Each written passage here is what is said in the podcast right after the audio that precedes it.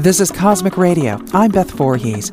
It didn't take long after World War II for the new science of radio astronomy to burst onto the scene. After demonstrating what could be done with cast off radar equipment, scientists and engineers began to design dedicated radio telescopes.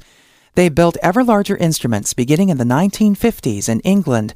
In the 1960s and 70s, radio telescopes sprouted up all over the world.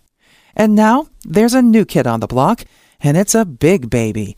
This new instrument, called the Robert C. Byrd Green Bank Telescope, or GBT, is 485 feet tall, weighs 17 million pounds, and supports a reflector that is two and a third acres in area. You could easily fit a football field in the dish, with plenty of room left over for the bleachers.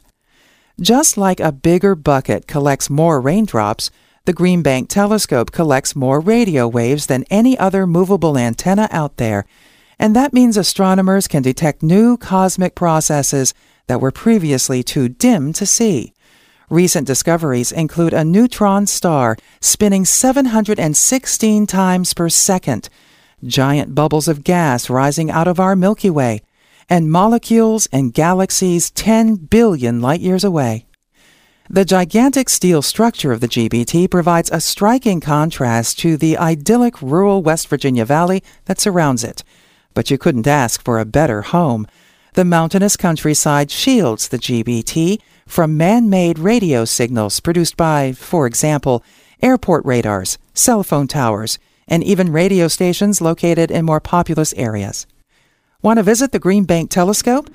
Free tours are available year round. To learn more, visit the National Radio Astronomy Observatory website at www.nrao.edu.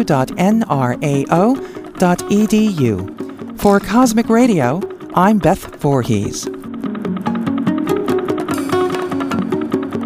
Cosmic Radio is a co production of the National Radio Astronomy Observatory and Pocahontas Communications Cooperative, with help from the Corporation for Public Broadcasting.